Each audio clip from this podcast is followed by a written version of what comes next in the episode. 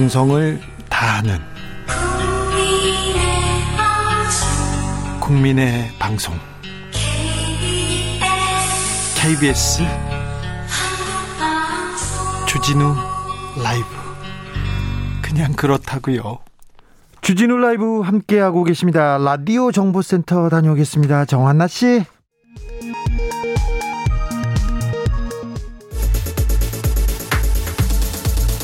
주진우 라이브 뉴스를 향한 진지한 고민 기자들의 수다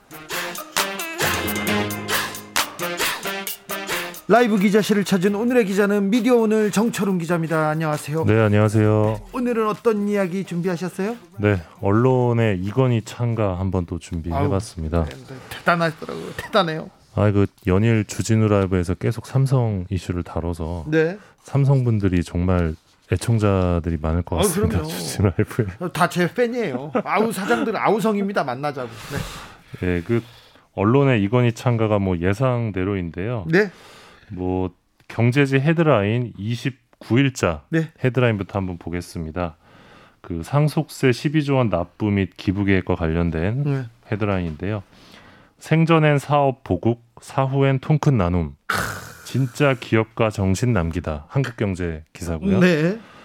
이건희 재산 60% 국민에게 점점점 의료예술 통큰 기부. 이건 매일경제고요. 네. 그다음 아주경제 제목은 이렇습니다. 초인류 그 아름다움이 열리다. 아, 아름답군요. 네, 머니투데이는 작은 거인의 위대한 유산. 위대합니다. 네, 서울경제는 이건희의 마지막 울림. 네. 울려요. 종합일간지 가운데는 이제 중앙일보가 예. 어, 이건희의 선물 기부 역사 새로 쓰다 이렇게 새로. 네. 의미 부여를 했는데요. 네. 어, 그런데 이 이건희 회장의 총 재산이 약 26조 원으로 추산이 되고 있는데 지금 이 재산 형성 과정에 대한 언론의 지적은 좀 턱없이 부족한 상황입니다. 심지어 26조 원은 잘 쓰지도 않아요. 일단 60%를 사회에 환원했다. 세금이거든요. 세금 냈다. 상속세를 납부했다 이런 얘기는 안 하고 환원했다. 국가 사회에 돌려주고 갔다. 이렇게 아름다운 모습으로 어, 뒷- 그 떠나는 모습을 이렇게 아름답게 포장하고 있습니다.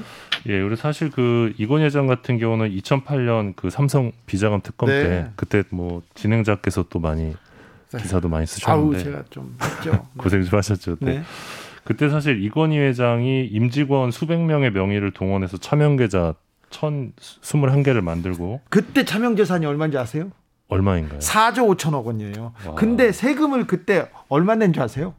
4조 5천억 원에 숨겨진 불법적으로 숨겨놓은 건데 그 재산을 찾아줬어요 검사들이 음. 찾아줬는데 그때 세금을 1,100억 원 냈습니다. 아, 아니 상속세라면 60% 환원했다면서요. 60% 내놔야 됐다고요. 근데 왜 음. 그때 특검에서 뭐라고 했냐면은 아주 오랫동안 이렇게 선대 회장한테 받았기 때문에 오랫동안 잘 모셔놨기 때문에 세금은 안 물려요. 그랬어요. 음. 이게 좀 말이 안 되잖아요. 그러니까 그때 사법 처리 받기 싫고 어, 기소 당그 감옥 가기 싫고 그러니까 이건희 회장이 나의 아름답게 내 남은 재산을 쓰겠다 이런 얘기를 그때 했죠 2008년에 네. 제가 그 그럼 자리에 뭐- 앉아 있었어요. 예. 그러니까 지금 뭐 기부하기로 한 거 뭐 칭찬할 수도 있다고 어, 보는데요. 네. 네. 근데 너무 이제 언론의 방향이 좀 일방향 쪽이고 네. 심지어 어떤 기사도 있냐면 네. 이 12조 역대급 이건희 상속세, 예. 이병철 상속세의 무려 680배라는 네, 네. 제목의 기사도 지금 많이 쏟아지고 있습니다. 예. 근데 사실 방금 진행자께서도 말씀하셨지만 그 삼성 2세들이 사실 탈세를 많이 했는데 네. 탈세를 한 2세들의 상속세와 3세들을 비교를 하는 것 자체가 좀 무리가 있거든요. 그렇죠. 래서 좀 언론이 좀 이런 보도에 있어서는 좀 부끄러움을 좀 알아야 되지 않나 그렇죠. 싶습니다. 삼성에 대해서 특별히 얘기합니다. 그림을 이렇게 다 내놓기로 한 거는 굉장히 아름다운 일인 것 같아요. 저도 높게 평가합니다. 그런데 그림을 그때 그림을 제대로 사온 게 아니라 어떻게 좀 뒤에서 어떻게 모르게 이렇게 사온 게 많아요. 그때 이제 용인 수장고에 그림이 있다고 제가 또 뒤에서 일러봤죠. 그래가지고 가서 뒤져가지고 목록을 써놨어요. 그래서 언제 이걸 사왔고 어떤 돈을 샀고 이걸 세금을 내야 되거든요. 그래서 그림은 사실은 그 상속이 굉장히 어려웠어요. 음. 이게 다 기부할 만했는데 뭐 그래도 칭찬합니다. 어유 잘했어요. 그렇지만 너무 잔양 일색이니까 좀 막 부끄럽더라고요. 네. 예, 그 사실 뭐 이런 문제를 지적한 주요 신문사가 한겨레 정도였는데요. 네. 한겨레는 이제 거액 기부라는 통큰 결정의 밑바탕에는 이 네. 대형 범죄와 그렇죠. 지연된 약속 이행이라는 어두운 그늘도 있다 이렇게 지적을 한 바 있습니다. 대형 범죄.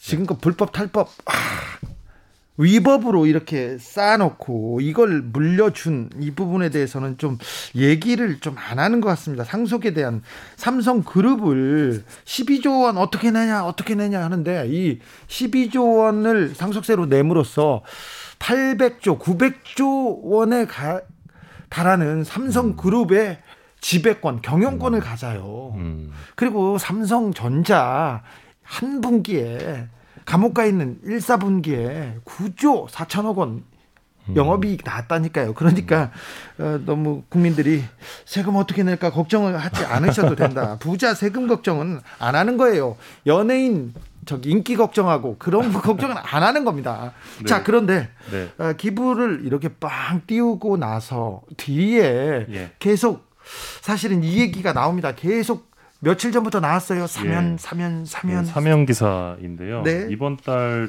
중순부터 현재 뇌물 사건 구속 수감 상태 중인 이재용 부회장 사면해야 된다 계속 나오고 있는데 계속 나왔죠. 어, 시민 단체들이 입장을 냈습니다. 예. 어, 상속세 납부와 기부 계획은 사면 논의와 이 불법 합병 재판과는 별개다. 상속세 납부는 납세자로서 당연한 일이다. 네. 이런 입장을 밝혔습니다. 네, 당연하죠. 세금은 내야 될 거 아닙니까? 어, 이 사면에 대해서 많은 기사가 계속 쏟아지고 있는데 소설가 김진명 씨가 중앙일보에 썼던 사설이 소설이 아니라 사설이 기억이 납니다. 석가탄신일에 꼭 사면을 해야 된다고 이렇게 얘기하는데 아, 소설을 쓰세요. 좀 다른 글을 쓰지 마시고요. 김진명 작가님 소설 쓰세요. 자, 다음 어떤 이야기로 네, 만나볼까요? 아무튼 삼성 광고가 너무 좋아도 좀 자제해 주시기 네, 자제해 주십시오. 언론인들 예. 좀 자제해 주십시오. 삼성 네. 앞에서 너무 하지 않습니까? 네, 다음 이슈는 이번 주에 좀 언론계에서 뜨거웠던 이슈라고 할수 있는 이 공영 포털입니다. 김의겸 의원이죠. 열린민주당 의원이 뻥 예. 어, 쏘아 올린 공입니다. 네, 그 네이버 다음 등 이제 기존 포털이 이 저널리즘의 공론장을 망가뜨리고 있다면서 이 미디어 바우처와 연동한 공영 포털을 대안으로 제시했습니다. 네. 그러니까 전문가들로 편집위원회를 구성하고 포털에 들어오는 언론사, 그러니까 공영 포털에 들어오는 언론사에 정보 광고를 우선적으로 지급하고 또 이 공영 포털에 로그인하는 이용자들에게 이 미디어 바우처를 주자는 아이디어인데요. 예. 당장 언론계에서는 이 범여권의 언론 자유 침해 시도가 도를 넘었다. 네. 관제 포털이 될 것이다. 이런 비판이 제기됐습니다. 바로 비판하고 나섰습니다. 예. 차라, 차라리 부동산 투기나 하지 막 이러면서 비아냥거리기도 했는데 네, 김의겸 의원 얘기 들어보셨어요?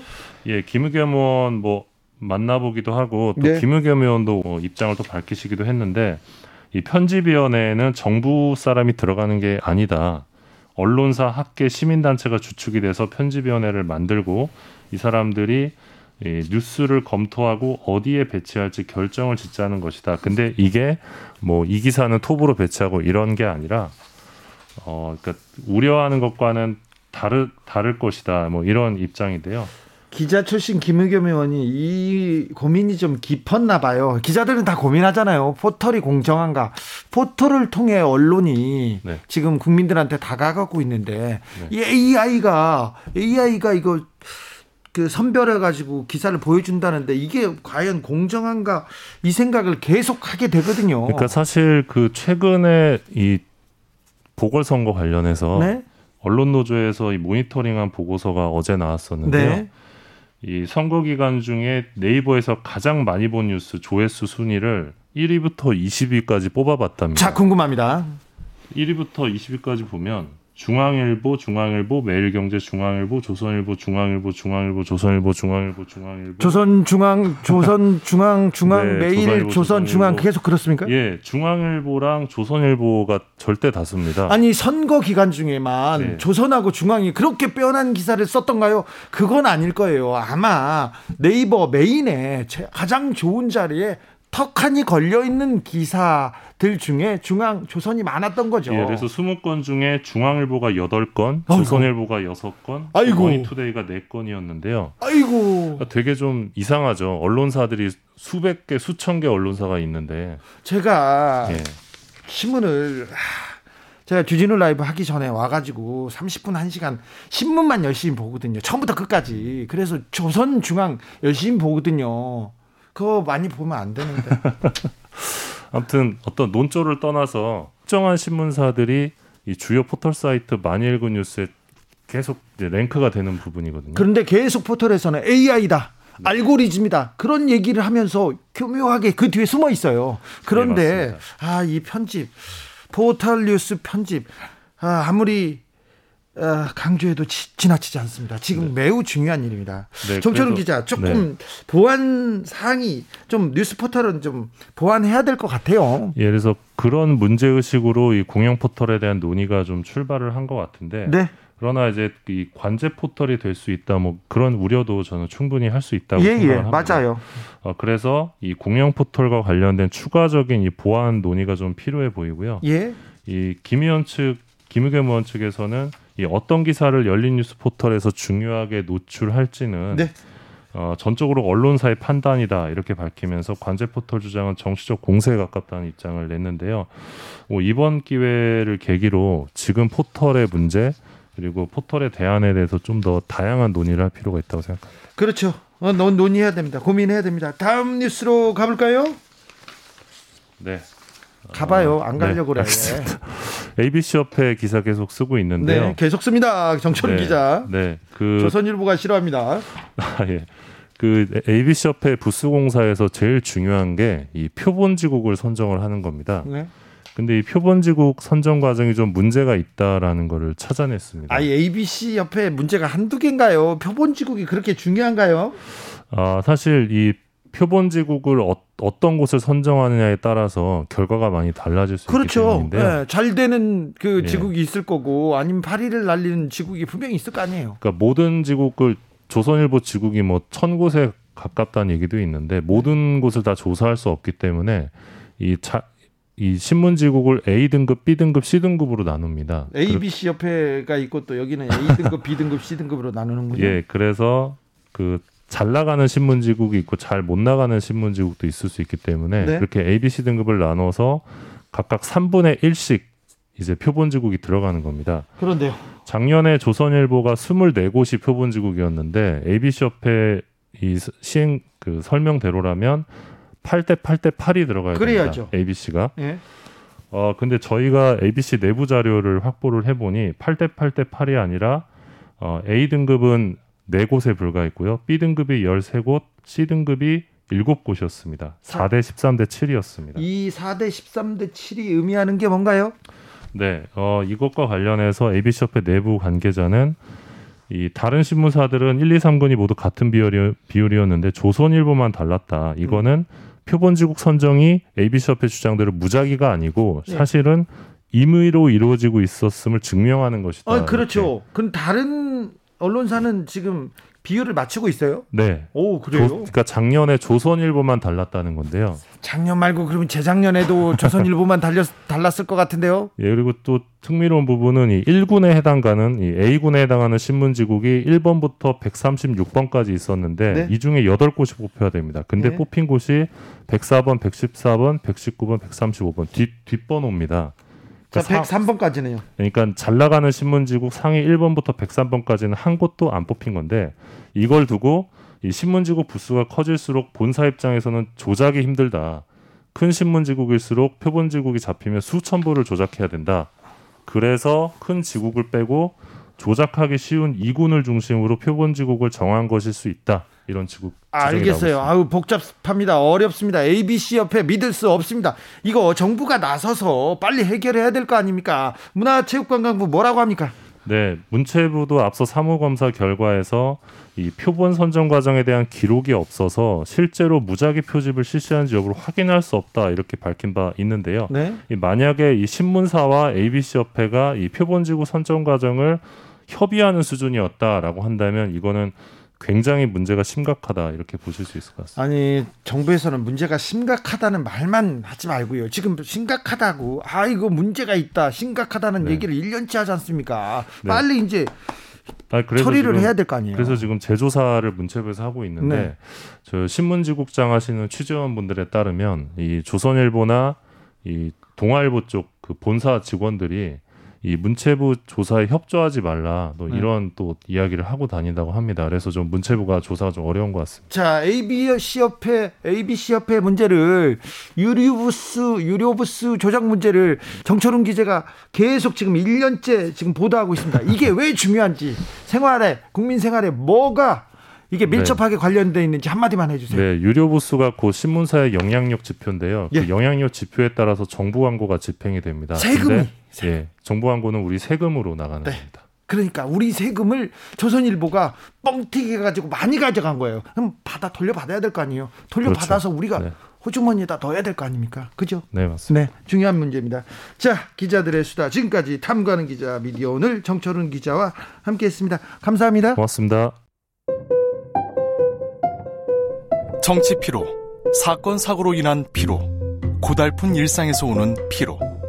오늘 시사하셨습니까? 경험해 보세요. 들은 날과 안 들은 날의 차이. 여러분의 피로를 날려줄 저녁 한 끼 시사. 추진우 라이브.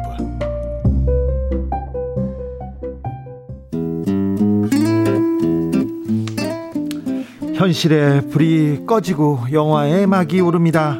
영화보다 더 영화 같은 현실. 오늘의 시사 시작합니다. 라이너의 시사회.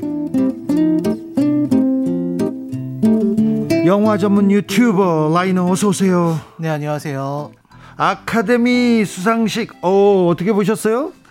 네, 사실 제가 그 지난주에도 와서 네. 예측을 좀 했었는데 그렇죠. 노매드랜드. 네, 노매드랜드가 아무래도 작품상을 받을 것 같다고 예. 저 말고도 많은 분들의 예측대로 그렇게 뛰어난 작품입니까? 네, 뛰어난 작품이었었고요. 예. 또 일각에서는 이제 아시아에 대한 예. 어느 정도 아카데미의 부채 의식, 예. 미국의 부채 의식이 좀 발휘된 게 아닌가. 그런 것도 같아요. 네. 지금 아시안 그 혐오가 좀 있었잖아요. 폭력 사건도 있고. 네, 그래 그런 게 아닌가라는 지적도 있는데요. 네. 그거랑 상관없이 또 노매드랜더는 워낙 좋은 작품이었고요. 예. 그리고 남우주연상 부분에서 부문에서는 이제 안소니 홉킨스. 네 안소니 홉킨스가 받았습니다. 예. 이 부분이 이제 마 레이니 그녀가 블루스라는 네. 영화에 고 체드윅 보스먼이 받지 않나. 네, 블랙팬서 체드윅 보스맨이 돌아가셨잖아요. 그래서 거의 많은 평론가들이 그 예상했는데 좀 예상을 깼어요. 네, 그만큼 이제 안소니 홉킨스의 디테일한 연기가 너무너무 좋았었고요. 예. 더 파더도 굉장히 훌륭한 작품이었습니다. 네. 그리고 윤여정 배우께서는 뭐 당연히 여우조연상 예. 윤여정이 받지 않으면 이거는 그 이변이다 이런 얘기가 있었거든요. 아, 네. 그런데 아, 그런데 한국 여배우들이 그 강수현 씨도 그랬고 전도연 씨도 그랬고 아, 전 세계 영화제에서 여우주연상은 많이 탔어요. 그렇죠. 사실 한국 여자 배우들의 성과가 예. 그 남자 배우들의 성과를 아주 압도하고 있습니다. 영화제에서는 압도합니다. 근데 국내 지금 흥행 시장 그리고 국내 영화 시장에서는 남성 배우들의 힘이 좀 세잖아요. 그렇죠. 그런데 이 연기력 연기력이라고 할 수는 없으나 뭐 영화제에서는 일단 높게 평가받습니다. 네, 맞습니다. 세계 유수의 영화제에서 큰 상을 연거푸 한국의 여배우들이 받고 있는데요. 네. 정말 대단한 성과가 아닐 수 없고요. 예. 네. 그래서 오늘 제가 소개할 영화도 이 윤여정 배우의 수상과 관련돼 있습니다. 어 글렌 클로즈 그 배우 말하는 거죠? 네, 맞습니다. 그 시상식에서 어, 시상식에서 글렌 클로즈 얘기를 해가지고 이 배우가 그렇게 대단해 이렇게 지금 궁금하더라고요. 네, 네. 어, 글렌 클로즈는 이제 윤여정 배우와 동갑인 걸로 알려져 있습니다. 예. 1947년생이고요. 코네티컷 출신인데요. 이분은 아버지께서 의사였고요. 그리고 부모님과 같이 살면서 배우의 꿈을 꿨다고 합니다. 네. 그래서 아주 다양한 영화들에 출연을 했었는데 1982년 가프라는 영화에서 처음으로 나왔고요. 그 이후에 위험한 정사라는 작품 그리고 위험한 관계라든지 뭐 에어포스 원에서 부통령 역할 그리고 101마리 달마시안에서 크루엘라 역할 이런 중요한 역할들을 하면서 아, 잘 모르겠어요, 저는. 아, 그래요? 이 배우 모르겠어. 예. 아 정말요? 크루엘라는 좀 유명합니다. 아니, 101마리 제가 달마시안에서 영화를 많이 안 봐가지고요. 아, 영화는 알겠는데, 아, 모르겠어요. 이 배우는. 네. 아 그렇군요. 네. 그 얼굴을 보면은 이제 얼굴을 봐도 모르겠더라고요. 저는. 메릴 스트립이랑 좀 이렇게 좀 혼동하는 그런 배우이기도 합니다. 예. 글렌 클로즈. 어 그래서 아주 대단한 배우로 알려져 있는데 지금까지 아카데미를 한 번도 받지 못했습니다. 그런데 그렇게 많이 네, 후보로 올랐다면서요? 여덟 번이나 후보에 올랐는데요. 우와. 근데 전부 고배를 마셨고요. 사실 네. 작년에 받지 않나 싶었는데 작년에 이제 작년에도 올랐어요? 예, 작년에 아주 중요한 작품으로 올랐어요. 더 와이프라는 작품인데 예. 그걸로 올랐었는데 올리비아 콜먼에게 빼앗겼습니다. 한 번 받을 때도 됐다 이렇게 생각했는데 윤여정 배우한테 예, 밀렸네요. 그리고 또 올해는 또 여우조연상에서 하필 또 윤여정 배우를 만나서 어, 안타깝게도 또다시 고배를 맞으면서 여덟 번째 후보 지명도 받지 못했습니다. 아무튼 어 굉장히 우리나라에서도 그렇지만 세계적으로 이 이름이 올라가지 않았을까 생각합니다. 글렌 클로즈 배우요. 네. 자 오늘 어떤 영화로? 네, 오늘은 바로 이 영화로 윤여정 배우의 이제 경쟁자가 됐었던 아 그래요. 네, 윤여정 배우는 경쟁이 아니라고 하셨지만 네. 같이 후보에 올랐었던 작품이 바로 힐빌리의 노래라는 작품입니다. 힐빌리의 노래 어떤 작품이죠? 네, 힐빌리의 노래는요 론 하워드 감독의 작품이고 어, 예. 이게 넷플릭스 오리지널로 나왔습니다. 예. 이 작품은 이제 J.D. 벤스라는 사람이 있어요. 이 사람은 미국 예일대 로스쿨을 졸업하고 실리콘밸리에서 큰 성과를 거둬서 아주 대부호가 된 거- 아주 부자가 된 사람인데 예. 이 사람이 남긴 자전적인 에세이 예. 요게 이제 원작입니다. 네. 그래서 실화를 바탕으로 하고 있기 때문에 실제 인물들이 영화에 다 등장하고 있어요. 예. 배우들이 이제 실제 인물을 연기합니다. 그래요. 제이디 벤스. 네, 제이디 벤스라는 인물인데요. 이 이야기는 이제 제이디 벤스라는 사람이 어떻게 이 그 가족 관계를 유지하고 그리고 어떻게 성장했는지를 보여주는 일종의 성장 드라마라고도 할 수 있겠습니다. 여기에서 에이미 애덤스가 엄마 이제 베브 벤스라고 엄마 역할을 맡았고요. 그리고 글렌 클로즈가 이제 할머니 역할을 맡았습니다. 예. 그래서 어, 에이미 애덤스 역시 아카데미는 비록 후보 지명에 실패했지만 이 다른 데서는 많이 지명을 받는 아주 아, 명, 배, 명 연기를 선보였습니다. 작품이 뭐 다른 데서도 평가를 많이 받았군요. 네. 어, 이 영화는요, 그, 영화 자체보다는 역시 배우들의 연기가 좀 빛났던 영화기도 한데요. 예. 그, 제이디 벤스의 대학교 시절부터 이야기가 시작이 돼요. 네. 어, 로스쿨에 진학해 있는 벤스가 이제 로펌에도 취직해야 되고 이제 학비도 내야 되는데 집안이 되게 가난합니다. 네. 그래서 학비를 낼 수 있는 돈이 없어서 이제 뭐 아르바이트를 해봐라, 뭐 어떻게 인턴 자리를 해봐라 이런 조언을 받고 있었는데 마침 만나는 여자친구가 소개해준 아주 주, 좋은 로펌에 그런 그 식사 자리, 파티 자리에 초대가 돼요. 예. 그래서 그 파티 자리에 가니까 아주 영향력 있는 법조계 인사들이 있었습니다. 네.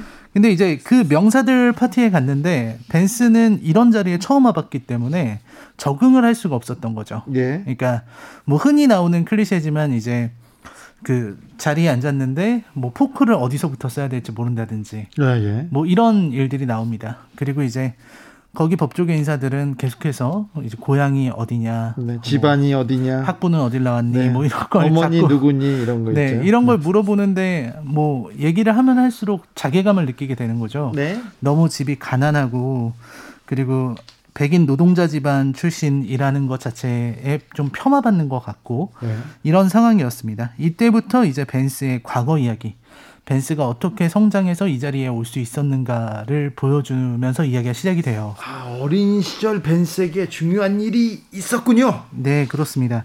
사실 벤스의 어린 시절을 가장 핵심적으로 얘기하려면 역시 어머니가 제일 중요한데요. 네.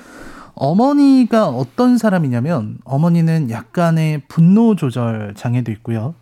그 자식을 둘을 두고 있는데 이제 딸 하나, 아들 하나 이렇게 두고 있는데 굉장히 그 아주 성격이 성실하지 못한 사람입니다. 엄마가. 네. 네. 그래서 원래는 병원에서 간호사 일을 하면서 지내고 있었는데 할아버지가 돌아가시고 나서 훨씬 더 상태가 심각해져요. 예. 그래서 환자들에게 주는 약을 뺏어 먹기도 합니다. 약간 마약성 진통제라든지 네. 이런 마약 성분이 있는 어, 그런 큰일이네. 약들을 자기가 몰래 몰래 네. 뺏어 먹기도 해요. 네. 그러다가 사고 쳐서 병원에서 쫓겨나기도 하고요. 아, 예, 예. 아, 이런 사람들 굉장히 불안합니다. 네. 굉장히 불안. 제 아는 형도 이래요. 아, 그래가지고 감옥에도 많이 갔어요. 네. 그런데 아 그러면 어우 그런 분을 부모로 와, 엄마로 굉장히 불안한 불안했을 텐데요 어린 시절. 네, 어린 시절이 너무 너무 불안했고요. 이제 엄마가 계속해서 약물 중독에 빠져 들어가요. 네.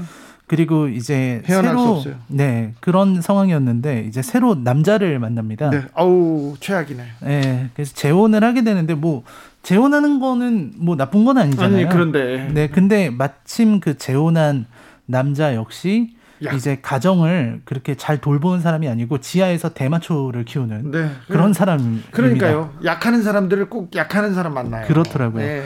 그러, 그러니까 가니까 자기 또래의 다른 아들, 이제 형제가 된 거죠. 형제도 있는데 그 친구는 오히려 되게 아주 나쁜 친구들이랑 오- 어울려 다녀요. 그러다 보니까 벤스가 걔네들한테 물듭니다. 네. 물들어서 원래 학교에서 수학 공부를 되게 잘하는 친구였는데 네. 이제 점수가 쭉쭉 떨어지고 예. 집에 와서는 그 친구들이랑 어디 놀러 가서 사고 치고 할머니 차 훔쳐 가지고 갔다가 사고 내고 뭐 물건 훔치고 이런 일들을 하게 되는 거죠. 질풍노도의 벤스네요. 아, 네. 그 상황에서 이 벤스를 도와준 사람이 바로 할머니입니다. 할머니. 할머니가 엄마를 찾아와서 네. 그 집에 와서 벤스 보고 일어나라고 네. 가서 할머니랑 같이 살자. 네.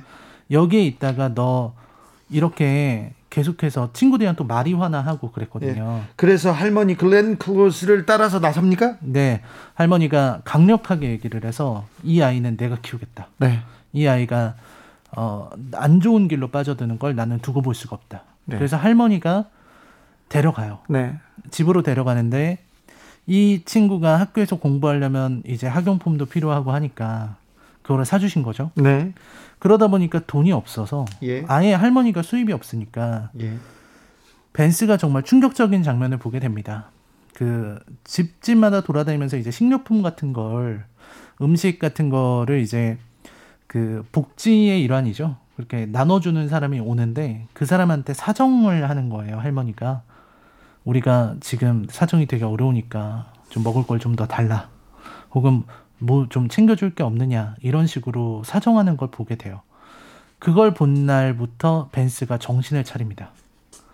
내 할머니가 저렇게까지 해서 나를 먹이려고 하는데 내가 이러면 안 되겠구나 하면서 수학책을 다시 펼쳐요. 아, 그리고 아르바이트를 시작해요. 네. 자기는 일할 수 있잖아요. 할머니는 그렇지만 자기는 학생이니까 뭐 편의점 같은 데서 얼마든지 아르바이트를 할 수 있으니까 이제 학업과 아르바이트를 병행하면서 열심히 인생을 살아가게 됩니다. 그게 이제 할머니가 어, 벤스에게 남겨준 가장 큰 교훈이죠. 네. 네, 그렇게 되는 이야기입니다. 아, 네. 좀 감동적이네요. 네. 감동적이에요. 벤스의 엄마의 이야기도 되게 가슴이 아파요. 네. 벤스가 다 성장한 이제 현재의 이야기 그리고 과거 벤스가 어렸을 때 이야기 요게 같이 나오는데 벤스가 성인이 된 지금까지도 엄마는 약을 끊지 못하고 굉장히 비참한 인생을 살고 있어요. 네. 그리고 벤스가 오면은 너무 반가운데 아들이 이제 되게 잘 됐잖아요. 네. 예일대 로스쿨까지 나왔고 그렇죠. 이제 법조인이 되려고 네. 로펌 회사 알아보고 있으니까 그런데요. 근데도 아들한테 성격이 그러다 보니까 비아냥거리는 거죠. 아 그렇죠. 그 너- 약, 약을 해서 약을 한 사람들은 평생 그 피해망상에 이게 뭐 네네. 젖어 있어요. 그 피해망상 때문에 너 지금 잘난 척 하려고 왔느냐? 아이고 엄마가 어, 어, 엄마한테 네가 이럴 수 있느냐? 뭐 이런 식의 마음에도 없는 얘기를 하고 또 금방 후회해요. 네. 아들한테 미안하다고. 예, 그런 일의 반복이 계속 이어집니다. 네. 자 그런데 글렌 클로스 연기 그렇게 대단했습니까? 네, 글렌 클로즈의 연기는 정말 대단해, 대단합니다. 이 영화를 보고 있으면 사실 아 글렌 클로즈라는 배우가 진짜 훌륭하고 네. 그리고 와 이렇게 연기를 할 수 있구나라는 생각이 들고요. 예. 윤여정 배우의 연기, 윤여정 배우가 이제 상을 받았지만 거의 뭐 누가 더 잘한다 말할 수 없을 정도로 정말 훌륭한 연기인데요. 네. 근데 저는 이런 생각이 들어요. 어떻게 보면은 글렌 클로즈가 더 미국 할머니로서는 네. 뭐 백인이고 하니까요, 당연히. 어 그렇죠. 더 디테일 면에서는 뛰어났던 것 같아요. 아니 윤여정 배우가 미국 할머니 역할 하면 좀 이상하잖아요. 야 벤스야 이렇게 나가봐라 이렇게 이게 안 되잖아요. 네, 근데 글론 글렌 클로즈가 맡은 그 할머니는 되게 전형적인 할머니입니다. 네, 그러니까 미국 사회에서 할머니에게 기대하는 모습, 네, 그리고 미국에서 할머니는 이런 느낌이다라는 걸 보여주고 있는 반면에 네. 굉장히 익숙한데요. 근데 윤여정 배우가 미나리에서 보여준 순자라는 캐릭터는 어디에도 없는 할머니예요. 아 그래요? 네, 굉장히 독특한 할머니거든요. 네, 그러니까 뭐 우리나라에서는 그런 할머니들이 있는데 네. 우리나라는 좀 전형적이지 않나요?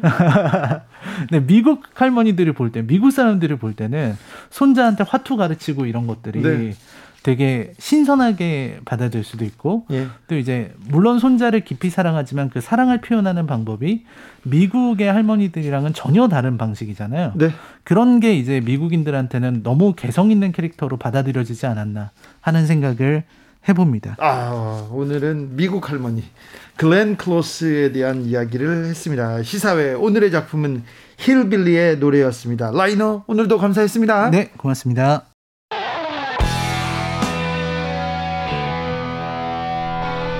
스치기만 해도 똑똑해진다. 드라이브 스루 시사 주진우 라이브.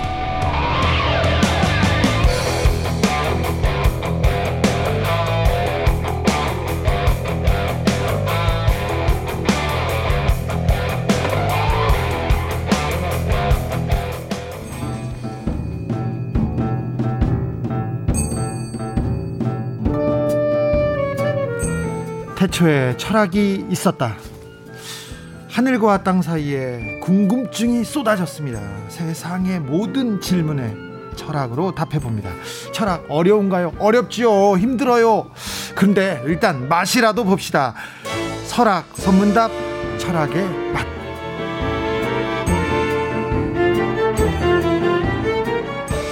철학의 양면입니다. 이론과 실 제에 도통한 두 분 모셨습니다. 먼저 이론 쪽에 더 도통한 분입니다. 정치 철학자 김만곤 박사님 어서 오세요. 예, 안녕하십니까. 김만권입니다. 아 이분은 책을 만 권 읽었는지 깊이가 아주 대단합니다. 아니, 전 정말 그 이름으로 이렇게 너무 많은 사람들이 정말 계속 부르고 있어서 네.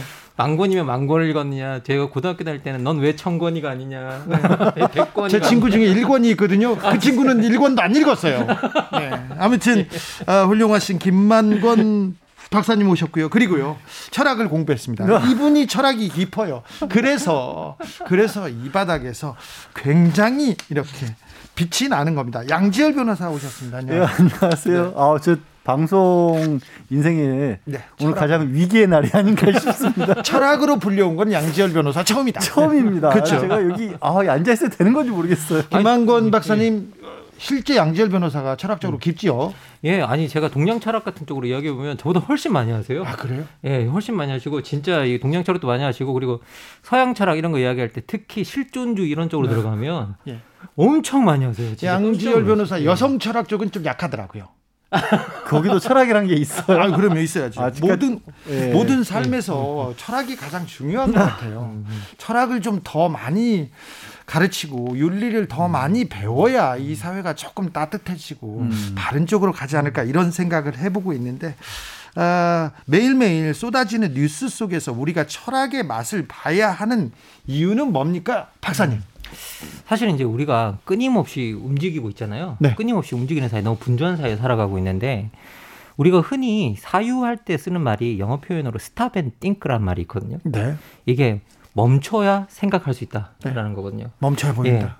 그래서 기본적으로 너무 분주한 사회에서 계속 움직이는 몸은 사유할 수 없고 생각할 수 없다라고 전통적으로 봤거든요. 네. 그래서 이제 우리가 뭔가 사유의 몫은 어디 있느냐 이런 분주한 사회에서 우리가 어떻게 보면 잠시 브레이크를 가지면서 네. 지금 이 분주하게 일어나는 수많은 현상들이 있잖아요. 우리를 네. 둘러싼 이 현상. 그런데 그 가운데서 일어나는 일들을 우리가 좀 더 이해할 수 있는 틀을 갖고 그리고 더 나아서 거기서 일어나는 일들의 의미들이 무엇인가 한번 또 읽어낼 수 있고 그리고 전 철학의 기능이 제일 좋은 게 뭐냐면 기존에 당연하다고 하는 것들을 모든 것을 의심하는 작업이거든요. 네. 그런데 그런 의심하는 일들이 저는 세상을 바꾸는 것 같아요. 그래서 노- 그래서 예, 철학이 필요하다. 노를 마구 저었다가 노를 놓쳤더니 풍경이 보이더라. 그리고 아름다움이 보이더라. 이런 얘기도 생각이 나는데 양지열 변호사는 너무 바쁩니다. 그 바쁜 와중에도 철학이 중요하죠. 저는 바쁘지 않다라고 스스로 늘 생각을 하는 게요. 항상 쉼표가 중요하다고 주변 사람들에게도 늘 얘기를 하고 스스로도 쉼표를 항상 찍으려고 하거든요. 그래서 그 시간을 초월해서 쉼표를 찍는 거는 철학을 하면서 배운 것 같아요. 그리고 제가 이제 철학을 관심을 가지게 된 계기가 80년대에 철학에 관심을 가졌는데 네. 그때가 아시겠지만 이제 우리 사회에 민주화 운동이 굉장히 강하게 불면서 사회 자체는 갈등이 굉장히 격렬했던 맞아요. 때예요. 네. 주로 서양의 사상으로 많이 충돌을 했었는데 그때 지금으로 비추면 약간 제3지대처럼 동양 철학이 좀 떠올랐었던 시기가 있어요. 대안으로. 네. 선두 주자가 이제 도울 김용옥 선생이었고요. 그래서 그때 쉼표 찍는 방법으로 동양의 고전을 읽는 법을 배웠었죠. 네.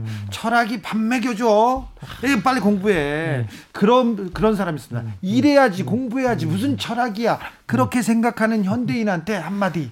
아니 계속 말씀드리지만 우리가 밥 먹고 뭐 이거 철학에서 밥 먹고 살 수 있느냐라고 한다면 제가 말씀드렸습니다. 여기 살아 있는 증거가 여기 있습니다. 철학으로 밥 먹고 살고 있고요. 그건 좀 예. 너무 너무. 예외적이다. 네, 너무 아, 너무 예외적이다. 그렇죠. 예.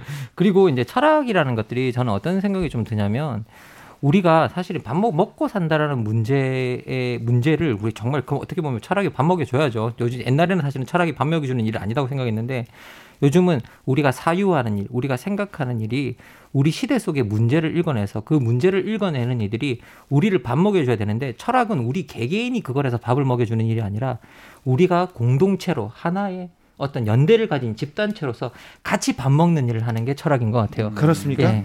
정치인들, 지도자들한테 가장 부재한 부분이 뭔가 하면 철학인 것 같아요. 방향은 이제 바, 바르게 잡아야 속도가 더디더라도 잠깐 쉬더라도 올바른 방향으로 갈 텐데 그런 생각을 해봅니다. 철학의 맛 큰 주제 정해봤습니다. 오늘 첫 시간이어서요. 두 분이 오늘 본격적으로 나눌 주제는 2021 정의란 무엇인가입니다. 청년들이 공정과 정의를 외치고 있습니다. 공정 외치고 정의 외치는데, 음, 지금 상황이 그렇지 않다고 생각하는 것 같아요. 과거에 공정했습니까? 왜 지금 2030 세대들은 공정, 정의를 외치고 있습니까? 폭이 작게 얘기를 할까요? 폭이 크게 얘기를 할까요?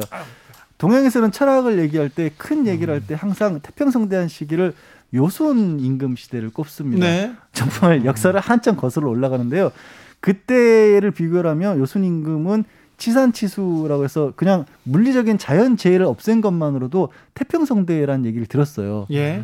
근데 지금 치산치수하고 물리적으로 그냥 먹고 살게 해주면 태평성대라는 얘기를 들을 수 있을까요? 아니죠. 요순 임금 이후에 어떤 왕도 어떤 세대도 늘 요순 임금만 찾아요. 그때밖에 없었다라고 해요. 그러니까 아주 고대의 인간이 처음으로 문명에 눈을 뜨던 시기 이후부터는 사실은 인간은 배가 부른 이후로는 늘 불만족스러웠다고 저는 봐요. 네. 늘 불만족스럽기 때문에 문명을 발전시키려고 했고 늘 정의롭고 공정하지 않기 때 않았다라고 생각을 하니까 조금 더 정의로운 쪽을 찾아가고 있었으니까 이게 사회가 발전해 왔다. 그래서 젊은 세대가 불공정을 얘기하는 부분은 한편으로는 어, 발전을 위해 늘 있어 왔던 얘기가 아닌가 싶어요. 저는. 저도 일곱 살 때부터 불만이 많았습니다. 저는 지금도 불만이 많고요. 어, 청년 때도 그랬고요. 예. 그런데 지금 청년들이 분노하고 있는 지점은 좀 다른 것 같습니다. 예, 뭐 확실히 다르다고 생각이 좀 드는 게 저희 세대가 저희가 이제 뭐 어떻게 보면 청년 세대 지금 우리 기성 세대죠. 근데 저희가 청년 세대 때는 조건이 조금 달랐던 것 같아요. 지금 청년들은 공정성을 이야기하는데 저희들은 공정성을 이야기할 수 있는 환경을 만드는 게 훨씬 더 중요했던 시대인 것 그렇죠. 같아요. 그래서 우리 때는 어떻게 보면 기성 세대 때는 우리가 청년이었을 때는 그 공정성을 이야기할 수 있는 바탕으로서의 민주주의 확립. 네. 이게 생각해 보시면 독재자가 존재한다고 생각해 보세요. 이 독재자가 존재한다는 것 자체가 공정하지 않은 세상이에요. 그렇죠. 왜냐하면 독재자 한 사람의 의지가 전체의 의지가 되는 세상이 독재 독재의 예. 세계거든요. 그럼 이 세계에서는 정의라는 것들을 논할 수가 없어요. 예. 그래서 우리가 그런 독재 바깥으로 나가서 민주주의라는 틀을 만들어야 거기서부터 드디어 우리가 뭔가 관계 속의 평등 속에서 이제 우리가 뭔가를 이야기할 정의를 이야기할 수 있는 바탕이 만들어졌기 때문에 저희 때는 공정성을 이야기하는 바탕을 만드는 것들이 문제였다면 지금 청년 세대는 그 바탕 위에서 진짜 이제 공정성 이야기를 하기 시작했는데 제가 봤을 때는 지금 공정성도 약간은 문제가 있는 것 같아요. 왜냐하면 이게 전통적으로 모든 정의는 정의를 이야기했을 때 아리스토텔레스가 이제 뭐 소크라테스 이 족보에 나와 있잖아요. 네. 플라톤, 아리스토텔레스. 그런데 여기 있는 도덕적 정의를 말했던 이 대표적인 인물로서의 아리스토텔레스가 이제 계속 강조해 주는 게 뭐냐라고 하면 우리가 우리가 이제 정의를 이야기하는 이유는 뭐냐? 정의를 이야기하면서 공동체의 구성원들이 서로 유대와 연대를 맺을 수 있기 때문이라고 이야기하거든요. 네. 그 하나의 우리가 관통하고 있는 공유하고 있는 정의감이 우리를 유대하게 만든다고 이야기를 하는데 그런데 지금 우리가 나, 이야기하고 있는 공정성 논의에 들어가 보면 그런 이야기들이 있는지를 그런 유대감 그리고 연대감 이런 것들을 이야기하고 있는 게 되게 궁금해요. 지금 공정성 논의를 들여다보면 핵심은 이거거든요. 각자 도생의 기회를 보장하라. 예. 그러니까 내가 알아서 살아남을 테니 그 기회를 보장하라. 그럼 여기는 내가 누군가 타자와 연대하겠다는 연대감 이런 것들이 하나도 없어요. 네. 지금 공정성에는. 네. 그럼 이걸 우리가 공정성이라 불러야 되는가?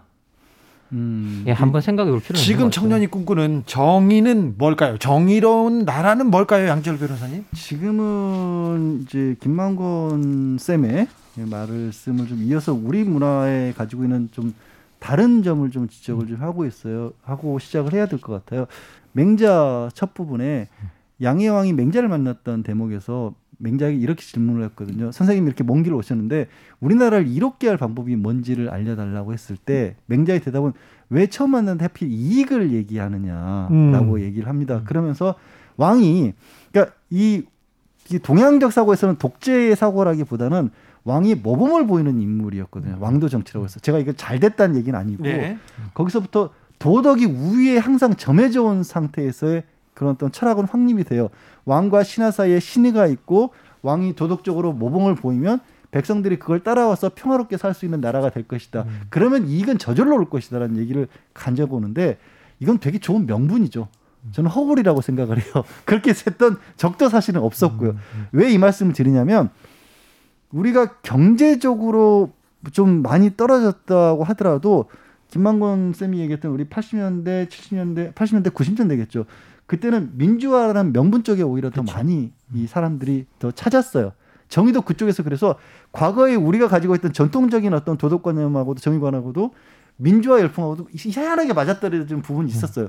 근데 그게 어느 정도 충족이 되고 나니까 이제 사람들은 그러면 그 정의가 충족되면 따라온다는 이익은 어디 가느냐를 보고 있는 거죠. 네. 근데 이익은 사실 이익도 상당 부분 경제 성장과 함께 달성이 됐죠. 근데 문제는 뭐냐?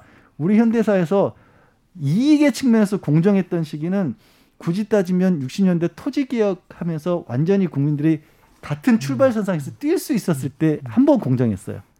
되게 평등했어요. 네. 근데 지금은 그게 더 이상 개인의 노력 능력으로는 뛰어넘을 수 없을 만큼 이미 사회는 성숙했고 사회가 성숙해서 불공평도 어느 정도 구조화돼 있거든요. 그래서 김한권 쌤이 지적하신 부분에 공감을 하면서도 또 청년들이 여기기에는 내가 아무리 노력해도 극복할 수 없는 현실이라는 불공정이 또 그들에게 각자 나도 이익을 좀 챙길 수 있게 해줘라라고 목소리를 내게 하는 게 아닌가 싶어요. 어떻게 보면 지금 현재 우리 사회에서 만연하고 있는 기회의 양극화라는 부분이거든요. 근데 이 기회의 양극화라는 이 부분 자체가 지금 뭐와 맞닿아 있냐면 소득과 부의 양극화도 맞닿아 있어요. 이게 생각해 보면 지금 현재 우리나라 이 불평등 문제로 들어가 보면 이게 공정성 문제가 제기될 수밖에 없는 게 불평등 문제로 좀 들어가 보면 현재 우리나라 2000 그러니까 13년 기준으로 이게 그 이후의 통계는 모르겠고 모르겠는데 2013년 기준으로 우리나라 하위 50%가 우리나라 전체 자산의 1.7%를 가지고 있거든요. 예. 그리고 이제 그 2017년 그 종합 그 통합소득이 통계를 이렇게 들여다보면 상위 0.1% 2만 2천 명이 얻는 소득이 하위 27% 690 629만 5천 명이 얻는 소득과 비슷해요. 네. 다 적어 가지고 다니세요? 예? 적어 가지고 다니. 아닙니다. 그 외우는 겁니다. 저도 너무 인상적이어서 외우고 있는 거예요. 네. 그걸. 그래서 이제 기본적으로 그게 너무 이렇게 벌어져 있는 게 이제 그 보이죠. 예. 그래서 이게 양극화가 너무 심해지고 그리고 이 양극화가 이렇게 심해지는 이유는 뭐냐면 노동 시장에서의 보상 격차가 너무 커요. 그렇죠. 예, 그리고 이게 우리 연봉 분위별로 보면 10분위와 9분위, 그러니까 상위 10%까지와 10%, 20%가 여기에 별로 차이가 날 것 같지가 않은데 소득이 거의 두 배가 차이가 나요. 네. 그- 그러면 이게 거의 뭐 이렇게 그 뭐라고 해야 될까? 상위 10% 15%에 거의 소득이 다 몰려 들어가 있는 게 볼수 있거든요.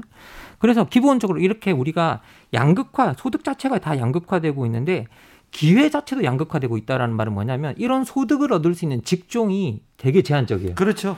그러니까 이게 대기업이 우리나라 전체 일자리에 300인 이상의 직장이 12% 정도 만들거든요. 예. 전체 직장에. 그리고 중소기업, 뭐 자영업 이런 것들이 전체 일자리의 88%를 만들고 있어요. 그러면 실제 이 우- 많은 청년들이 지금 그리고 또 2018년에 한국 리서치에서 조사한 자료를 이렇게 들여다보면 한국의 모든 세대들이 뭐라고 대답- 대답하느냐 능력과 노력에 따라 보상 격차가 크면 클수록 좋다에 66%가 찬성하고 있어요. 찬성해요. 예, 66%가. 그리고 필요에 따른 분배 분배를 가지고 뭐라고 이야기하느냐? 가정 형편이 어려운 것들을 갖다가 임금을 그줄 때 고려해야 되느냐에서 70% 가량이 고려할 필요가 없다 라고 이야기해요. 그런 거는. 고려하지 말자고요. 예. 그러면 실제 우리나라 같은 경우에는 일하는 자, 노력하는 자만이 자격이 있다는 이 노동 윤리가 각인되어 있는 사회거든요. 네. 그러면 여기 이런 사회 이런 사회에서 많은 이제 사람들이 다 각자 도생의 윤리로서 내가 알아서 살아남아야 된다. 네. 그 안에 내가 스스로 진입해야 된다. 그리고 더 뭐냐 자기 책임의 윤리, 내가 책임지겠다라는 각자 도생이라는 말은 자기 책임 윤리인데 이건 내가 뭔가를 실패하면 내 탓이지 국가 탓도 아니고 사회 탓도 아니고 구조 탓도 아니에요. 그런데. 예. 그런데 각자 도생을 허하라는 어, 교수님 말처럼 나 코인 할 테니까 나 부동산 할 테니까 주식 할 테니까 나 도, 내버려 둬 그러면서 음, 음. 좀 떨어지면 음. 정부가 잘못했잖아 이거 예. 불평등하잖아 근데 모두를 예. 위해서 불평등을 해소해야 한다 이렇게 외쳐야 되는 거 아닙니까 그렇습니다. 이게 사실 생각해 보면 그런 각자 도생의 윤리가 아니라 사실 진정한 공정성의 윤리라고 한다면 기본적으로 우리가 이게 사회에서의 모든 사람들이 연대하고 그 연대를 만들 수 있는 방식으로 이제 우리가 어떻게 보면 공정성이 이야기돼야 되는데 우리가 지금 워낙 기회 양극화 사회, 소득 양극화 사회, 뭐, 그 부, 뭐 부의 양극화에 살다 보니까 그 안에 진입하는 것 자체가 이제 특권이 되어가고 있거든요. 그리고 모든 그 학생들은 청년들 세대들은 여기에 진입하느냐 안 하느냐가 자기 인생을 인생의 어떤 미래를 좌우할 수 있다는 거 알고 있어요. 그러니까 취준 기간도 되게 오래 길고 뭐 준비도 상당히 오래 하고 그러다 보니 이 양극화 자체가 많은 학생들에게 많은 청년들이 어떻게 들어가다느냐 능력주의가 정, 정 이제 정당한 이제 어떻게 보면 분배 기준이다 능력에 따라 나누는 게 예. 그래서 그 제한된 기회로 들어가는 건 오직 자격은 능력 있는 자들밖에 없다라고 이야기하는데 근데 이 능력 그래서 최근에 우리 여러분 보시면 이 공정성 논의와 능력주의가 항상 붙어 있거든요. 근데 능력주의가 사실은 이 용어를 만든 사람이 마이클 영이라는 사람이었는데 이 사람이 능력주의라는 용어를 만든 이유가 뭐냐면 능력주의 세계가 오면 능력주의 세계 바깥으로 배제된 사람들이 아주 열악한 상황에 처한다라는 걸 그, 그 상황을 설명하기 위해서 비판하는 용어로 만들었어요. 네, 점점 심화되고 예, 있잖아요 예, 그런데 이게 능력주의를 지금 되게 많은 사람들이 찬양하는 용어로 지금 이제 쓰고 있다라는 이제 그런 것들을 볼 수가 있거든요. 사실 우리가 그런 것들을 강조를 하면서 발전해왔던 측면이 있어요. 대한민국 같은 경우는 경제 성장이라고 하는 지상 과제가 아까 말씀드렸던 정치적 환경에서의 민주화 못지않게 한편에서는 경제 성장이라는 부분이 최고의 가치로 찬양을 받았고 예 잘 살아보자 한마디로 해서 이렇게 세운 나라 아니겠습니까? 네네 그러다 보니까 앞을 향해서 달려가는 게 너무나 당연시 됐고 음. 자연스럽게 같이 뛰어야 되고 열심히 살아야 되고 좋은 가치, 가치처럼 받아들였는데 문제는 그렇지 못한 사람들이 마치 잘못한 것처럼 치부가 되는 그런 상황이 네. 벌어졌다라는 네. 거죠. 같이 뛰더라도 어떤 사람은 체력이 그만큼 안 되는 사람도 있고요. 그렇죠. 그게 못 뛴다고 해서 도덕적으로 어떻게 보면은 이게 나쁜 게 아닐 수 있는 네. 거거든요. 아니 그림 잘 그리는 사람 있고 그렇죠. 산수 잘하는 사람도 있고 달리기 잘하는 사람도 있지 않습니까? 그렇죠. 그런데 우리 사회 같은 경우에는 그 바탕을 그런 분들에게 주어질 수 있는 삶이라는 것을 그리지 않은 상황에서 네. 앞으로 달리기만을 시켰던 그렇죠. 거예요. 그러니까 넘어지는 사람들이 너무나 많이 나왔던 거고 그래서 그 청년들 같은 경우에는 야 이게 달려가지 못하는 사람들 같은 경우는 죽는 게 당연한구나. 거기에 더 이상한 논리가 뭐가 더해지냐면 대한민국이 굉장히 복잡한 사회예요. 사상적으로 도덕적으로도. 그렇죠. 그래서 이게 진보적 가치에서도 일하지 않는 사람들이 이 소득을 많이 가지는 것이 나쁘다라고 자본주의를 비판한 용어로 일하는 노동이 신성시되는 가치가 또 들어와요. 네. 게다가 평등한 얘기를 어떻게 좀 꺼내잖아요. 기본소득이라든가 꼭 일을 하지 않는 분들에게도 어느 정도는 뒷받침을 해야 돼라고 얘기하냐면 사회주의라고 빨갱이라고 가버려요. 네. 맞아요. 예, 예. 그래서 이게 너무나 여러 가지가 대한민국은 구조적으로 불평등을 강조하게끔 흘러왔거든요. 그러니까 지금 청년들도 거기서 벗어날 생각 그게 아니다. 아까 망권 쌤이 얘기한 것처럼 사회의 구조적인 모순점들을 깨치기 위해서 우리가 연대해서 싸워야 될 부분이 어딘가를 찾는 게 아니라 안 돌봐주는구나. 네. 예. 그리고 더 나가서 이게 가장 심각한 문제는 뭐냐면 이런 능력주의에 기반해 가지고 차별 혐오 현상 계속 일어나고 아, 있잖아요. 예. 예. 이게 그리고 그 언어들이 차별과 혐오의 언어로 바뀌기 시작하는데 그래서 무임승차자라고 여겨질 만한 사람들이 있으면 다 비난받아요. 그리고 이제 다 벌레 취급받고 그래서 무슨 무슨 충이 되죠. 네. 근데 예, 그게 예. 서로를 음, 향해서 예. 싸우는 거예요. 서로를. 그- 그러니까요. 서로가 예. 서로를 무임승차고 음. 너는 그럴 능력이 안 돼. 그러니까 능력주의를 강조하다 보니까 어떻게 된 거냐면 너희는 그럴 능력이 안 되는데 그런 능력으로 대접을 받고 있어. 라고 해서 서로가 서로를 비난만 하는 불공정이 된 거예요. 그리고 저는 이게 공정성 논의 보면 가장 안타까운 게 무임승차자에 대한 비난은 있는데 할증 요금을 내고 사회에 시작하는 사람들 있잖아요. 인생 네. 출발선상에. 네. 그런 사람에 대한 이야기는 없어요, 또. 예. 최근의 정의론은 정의를 인간에게 안 맡겼어요. 인간이 하는 일로. 그러면요. 하나 예를 들어서 우리가 공익 제보자가 있잖아요. 네. 공익 제보하고 나면 그 사람 인생이 망가지는 경우가 되게 많거든요. 어유, 네. 예. 저도 말리는 경우가 예, 많습니다. 예. 그래서. 근데 그래서 요즘은 최근에 정의론은 어디로 넘어갔느냐? 인간에게 맡기는 게 아니라 제도로 넘겼어요. 정의는 인간이 행하는 게 아니라 제도가 행하는 거다. 네.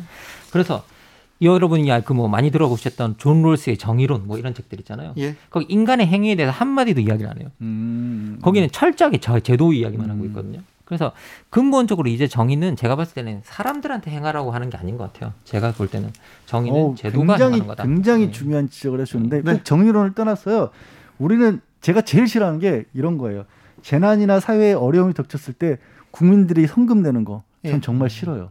그- 왜냐하면 그게 제도적으로 개선이 돼야 되고 네. 국가가 나서서 뭔가를 해야 되는데 우리는 그때부터 갑자기 사람들이 눈물을 시작하면서 개인들이 격추를 해서 그거를 막아내거든요. 성금을 내고 나중에 군인들이 가서 그렇죠. 마무리합니다. 그게 어떻게 보면 동양적인 사고 방식에서 저는 비롯된 거로 봤는데 음. 그거를 떠나서 정의를 만들어야 되는 거 그 정의는 현재 청년들이 느끼는 기회의 불평등을 없애는 정의로 가야 된다고 봅니다. 오늘 철학의 맛 첫 시간은 정의에 대해서 이야기했습니다. 정의는 보이지 않지만 분명히 존재한다. 소크라테스가 그렇게 얘기했고요. 정의는 사회의 질서이다. 아리스토텔레스도 얘기했습니다. 아, 정의를 놓고 박사님하고 변호사님하고 얘기하면 한 36시간은 그냥 할 수 있을 것 같은데요. 얘기를 여기서 말을 꺼내다 만 것 같아요. 그렇죠. 말을 꺼내면 안것 같은데. 그러니까요. 마지막으로 정의를 정의할 수 있을까요? 한마디로? 예. 저는 우리가 다양 그 가치 다원주의 시대를 살고 있기 때문에 다양한 가치와 이익들 간의 중재가 정의가 돼야 된다라고 생각합니다. 양철 변호사님. 저희는 저는 노자 천 마리 뒤에 도가도는 비상도라라는 말이 있어요. 도가 뭐가 도인지 얘기할 수 있다면 그거는 항상 쓰일 수 있는 도가 아니다라고 보거든요. 네. 변하는 사회에 맞춰서 변해야 하는 것이 정의라고 봅니다. 정의도요. 예. 자, 앞으로 더 구체적인 주제로 들어가 보겠습니다. 철학과 가까워지고 싶어요. 그래서 이 사회를 바라보고 싶습니다. 철학적인 관점에서. 오늘 감사했습니다. 김만권, 양지열 두 분 감사했습니다. 네, 고맙습니다. 예, 감사합니다. 저는 내일 오후 5시 5분 주진우 라이브 스페셜로 돌아옵니다. 지금까지 주진우였습니다.